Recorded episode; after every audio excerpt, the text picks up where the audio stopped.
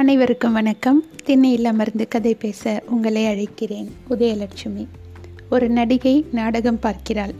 எழுத்தாளர் ஜெயகாந்தன் அவர்களின் நாவல்.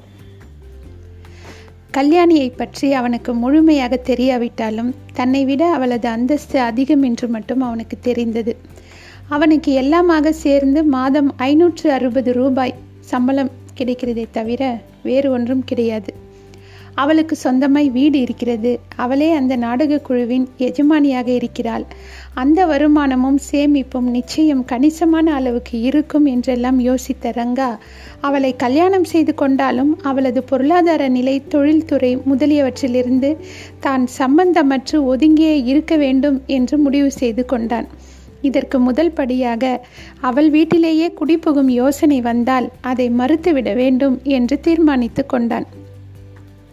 அவளிடம் மத்தியான சாப்பாட்டுக்கு வருவதாக கூறியது நினைவில் வந்ததும் ரங்கா புறப்பட்டான். இது பற்றி அவளோடு பேசிவிட வேண்டும் என்று தோன்றியது அவனுக்கு. கல்யாணி ரங்காவின் பக்கத்தில் அமர்ந்து உபசரித்து உபசரித்து பரிமாறிக்கொண்டிருந்த போது அவன் ஆரம்பித்தான். நம்ம கல்யாணத்துக்கு இன்னும் எத்தனை நாள் இருக்கு? அவள் உடனே பதில் சொன்னாள். இன்னும் பதினேழு நாள் இருக்கு. கல்யாணத்துக்கு அப்புறம் நாம் எப்படி நம்ம வாழ்க்கையை அமைச்சிக்கிறதுன்னு நீ யோசிக்கவே இல்லையா? அது எப்படிங்க? நான் மட்டும் தனியாக யோசிக்கிறது. நீங்கள் சொல்கிறபடி தான் அமைச்சிக்கணும். உலக வழக்கப்படி கல்யாணம் பண்ணிக்கிட்டா புருஷன் வீட்டில் தான் பொண்டாட்டி இருப்பா. ஆனால் எனக்கு ஒரு வீடு கிடையாதே என்று அவன் ரொம்ப பரிதாபமாக சொன்னான். எங்கள் தாத்தா பேரால் ஒரு தெருவே இருக்குது ஆனால் அந்த தெருவில் இருக்கிற என் ரூமில் நாம் ரெண்டு பேரும் இருக்க முடியாது. நாம் ரெண்டு பேரும் குடியிருக்கிறதுக்கு அந்த தெருவில் வீடு கூட தரமாட்டாங்க யாரும்.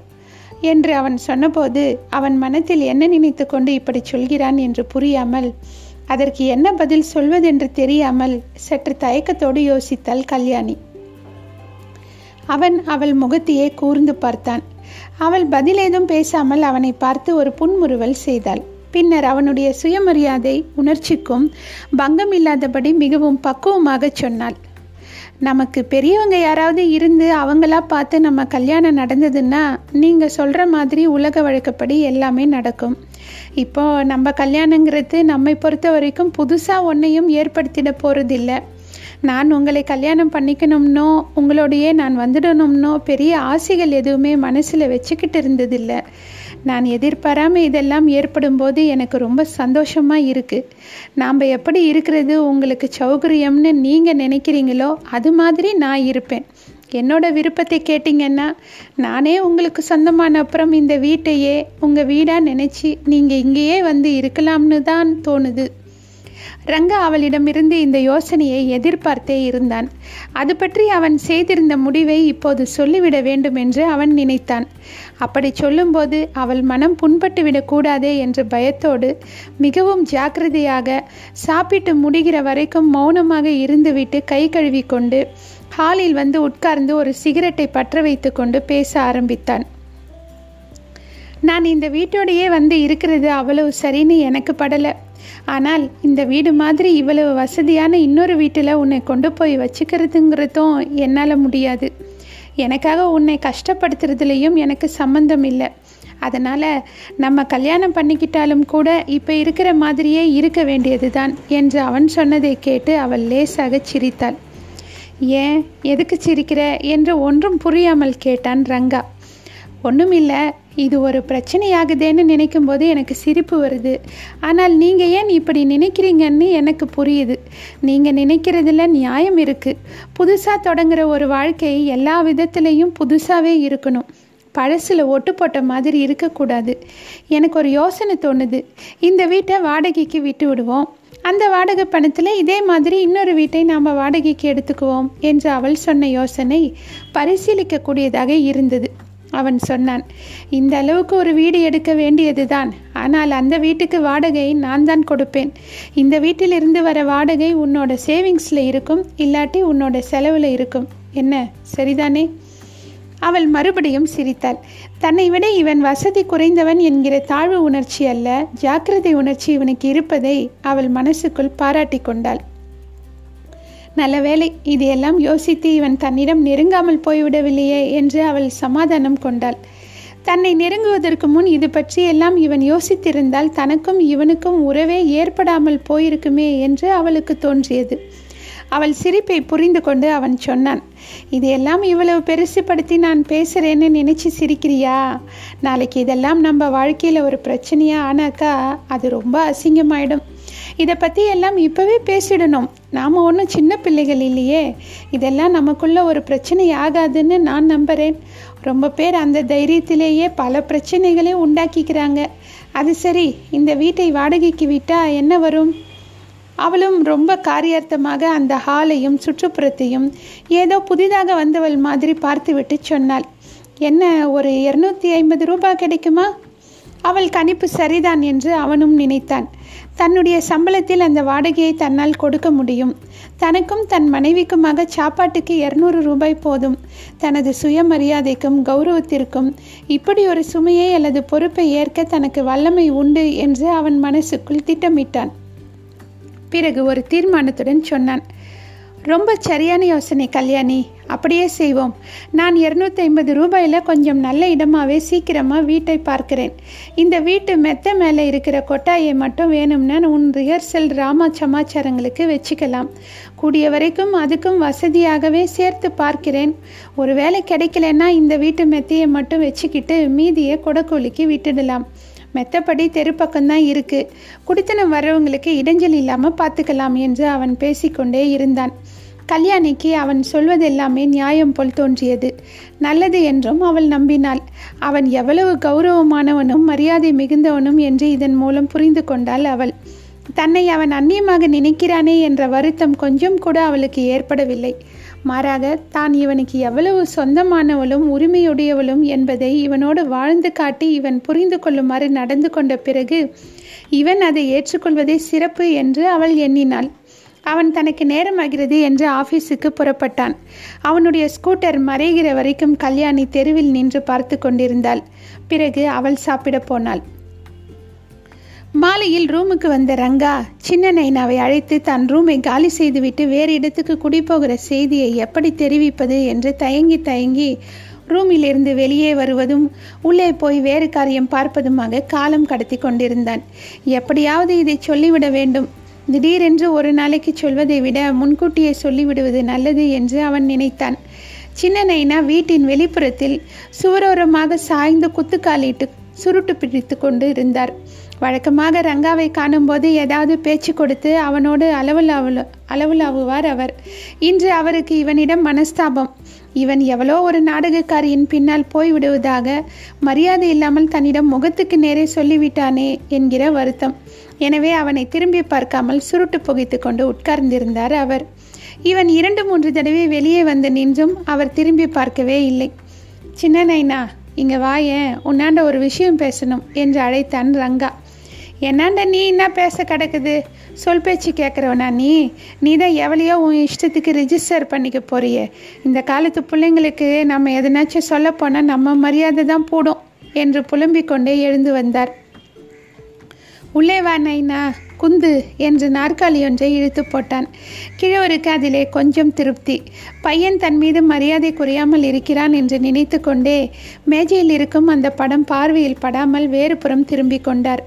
சின்ன நைனா இங்கேருந்து எங்கள் ஆஃபீஸ் ரொம்ப தொலைவு இருக்குது. நெதம் லேட்டாக தான் போகிறேன் அதுக்கோசரம் அங்கேயே எதனாச்சும் இடம் பார்த்துக்கின்னு இந்த ரூமை காலி செஞ்சிடலாமான்னு யோசிக்கிறேன். நீ என்ன சொல்கிற என்று மெல்ல ஆரம்பித்தான் ரங்கா. உடனே சின்ன நைனா கையில் இருந்த சுருட்டை தூக்கி எறிந்துவிட்டு எழுந்து நின்று கொண்டார். நல்லா இருக்குதுப்பா நியாயம். வெறும் சைக்கிள் இருக்கும்போது இல்லாத தூரம் இப்போ மோட்டார் சைக்கிள் வண்டி வந்ததுக்கப்புறம் இருக்குதா? அந்த கதையெல்லாம் சொல்லாத. நான் எம்மாங்காலத்து ஆள் தெரியுமா?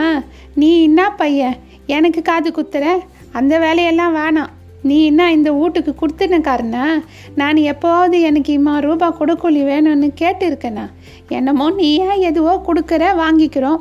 இல்லைன்னா ஏன்னு கேட்க போகிறோம்மா இப்போ உனக்கு அந்த நாடகக்காரியோட போயிடணும்னு என்ன ஊந்துடுச்சுன்னு சொல்லு. போ யார் வேணான்னு சொல்கிறாங்க உன்ன மாதிரி போனவங்க எம்மா பேர என் வயசுக்கு பார்த்துருக்குறேன். எங்கே போனாலும் திரும்பி வந்து தான் ஆகணும். நீ என்ன மீச உள்ள ஆம்பளை தானே? போயிட்டு வா. ரூமை ஒன்றும் காலி பண்ண வேணாம். பூட்டி சாவியை எடுத்துக்கின்னு போ. இல்லாட்டி என் கையில் குத்துட்டு போ. உன் நாடகக்காரி சகவாசம் எம்மா நாளுன்னு நானும் பார்க்குறேன் என்று அவனை பேச விடாமல் இறைந்து கூவி கொண்டிருந்தார் சின்ன நைனா சாயங்காலம் கல்யாணியின் வீட்டுக்கு அண்ணாசாமி வந்தார். இந்த வீட்டை வாடகைக்கு விட்டுவிட்டு தாங்கள் வேறு வீட்டுக்கு குடிப்போகிற திட்டத்தை அவள் அவரிடம் சொன்னாள். அண்ணாசாமி எல்லாவற்றையும் கேட்டு கொண்டிருந்து விட்டு இறுதியில் வினவினார். எல்லாம் அவனுடைய யோசனை தானே ஆமாம் என்றாள் கல்யாணி. வக்கிரம். ஆனாலும் எப்பேற்பட்ட வக்கிரம் பிடிச்சோன்னு இப்போ உனக்கு புரியுதா? என்றார் அண்ணாசாமி. சொந்த வீடு அழகாகவும் வசதியாகவும் இருக்கிறதை வாடகைக்கு விடுறதாம். அந்த வாடகையில் இன்னொரு இடத்துக்கு போகிறதாம் இதை பெரிய மகிமை மாதிரி இவளும் புகழ வந்துட்டா. இதெல்லாம் என்னடி பைத்தியக்காரத்தனம்? சரியான வரட்டு இழுப்பாக இருப்பான் போலிருக்கே. நீ கொஞ்சம் சமத்தா இல்லைன்னா காணாதவன் பெண்டு படைச்சானா காடு மேடெல்லாம் இழுத்தடிச்சானான்னு ஆயிடும் கதை. மரியாதையாக கல்யாணத்தை பண்ணிண்டு இந்த ஆத்தோடு வந்து சேருடான்னு நீ சொல்லு. அசடாட்டமாக நீயும் அவனோட சேர்ந்துட்டு ஆடாத என்று புலம்பினார். நீங்கள் அவர் இடத்துல இருந்து யோசிச்சு பார்க்கணும். எனக்கு என்னமோ அவர் சொல்கிறது சரின்னு தான் தோணுது. இல்லைன்னா அவரை சுற்றி இருக்கிறவங்க எவ்வளையோ ஒரு ட்ராமா கரையை வச்சுக்கின்னு அவள் வீட்டோட போயிட்டான்னு அவரை கேவலமாக பேச மாட்டாங்களா? நடிகை கல்யாணம் பண்ணிக்கிறவனையே எல்லோரும் ஒரு மாதிரி பேசுகிறதை நாம்மளே கேட்டு இருக்கோம். பேப்பரில் கூட கூஜானி எல்லாம் எவ்வளவு அநாகரிகமாக எழுதுகிறாங்க அதுக்கு என்ன காரணம்?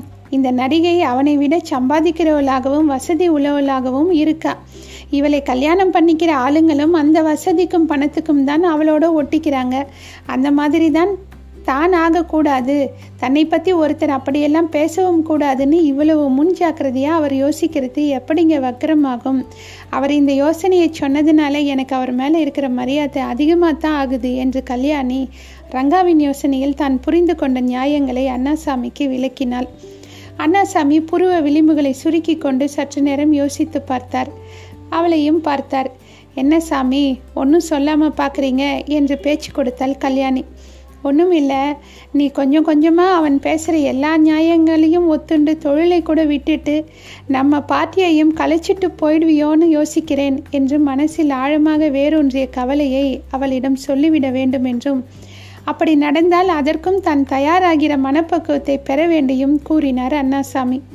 அவள் மிகுந்த தெளிவுடன் அவருக்கு பதில் சொன்னாள். உங்களுக்கு என்னை பற்றி நல்லா தெரியும். இருந்தாலும் அப்படி ஒரு கவலை உங்களுக்கு ஏற்படுறது நியாயம்தான். ஏன் சாமி? ஒன் ஒன்றுத்துக்காக இன்னொன்னை விட்டு கொடுக்கறதுன்னா நான் வாழ்க்கையில் பேரம் பண்ண சம்மதிச்சு இருந்தால் அடிக்கடி நீங்கள் சொல்கிறீங்களே அந்த மாதிரி பெரிய ஸ்டாராக கூட ஆயிருக்க முடியுமே இல்லைங்களா? என்று கேட்டுவிட்டு சற்று மௌனமாகவே அவர் கண்களை உற்று பார்த்தாள் கல்யாணி. அந்த சில வினாடிகளில் அவர் மனத்தில் எத்தனையோ நிகழ்ச்சிகள் வேறு யாருக்கும் தெரியாத அவருக்கும் அவள் தாய்க்கும் அவளுக்கும் மட்டுமே தெரிந்த சில சம்பவங்கள் நினைவுக்கு வந்தன. நான் எதை செய்தாலும் சாமி அது அதுக்காகத்தான் செய்கிறேன். இதை செய்தால் அது கிடைக்கும். செய்யாமல் இருந்தால் இந்த உறவு கிடைக்கும்னு பேரம் பண்ணுற வாழ்க்கை ரொம்ப கேவலமாக இருக்குது நான் நடிக்கிறேன்னா நடிக்கிறதுக்காகத்தான் அதில் ஏற்படுற சுதந்திரமான சந்தோஷத்துக்குத்தான் நடிக்கிறேன். ட்ராமாவில் நடிக்கிறது சினிமாவில் சான்ஸ் வாங்குறதுக்கு அப்படின்னு எங்கள் அம்மாவும் நீங்களும் நினச்ச காலத்திலேயே சினிமாவில் நடிக்கிறது இல்லைன்னு நான் முடிவு பண்ணிக்கிட்டேன். அந்த மாதிரி இப்போ இவரை கல்யாணம் பண்ணிக்கிறது ட்ராமாவையோ நடிக்கிறதையோ விட்டுடுறதுக்காகன்னு நினைக்கிறீங்க. அப்படியே இருந்தாலும் இதை காரணமாக வச்சு அதை விட மாட்டேன் அதை விட்டுட்டு அப்புறமா கல்யாணம் பண்ணிக்குவேனே தவிர இப்படி செய்ய மாட்டேன். எனக்கு என்னவோ அவர் அப்படியெல்லாம் பேரம் பேசுகிறவராக தெரியலை. அப்படி அவர் சொன்னாலும் அது சரியில்லைன்னு தான் சொல்லுவேன். அவரும் ஒப்புத்துக்குவார் என்று அவள் சொல்லி கொண்டிருந்த நேரத்தில் பட்டு கோயிலுக்கு போக புறப்பட்டாள். தொடரும். நன்றி.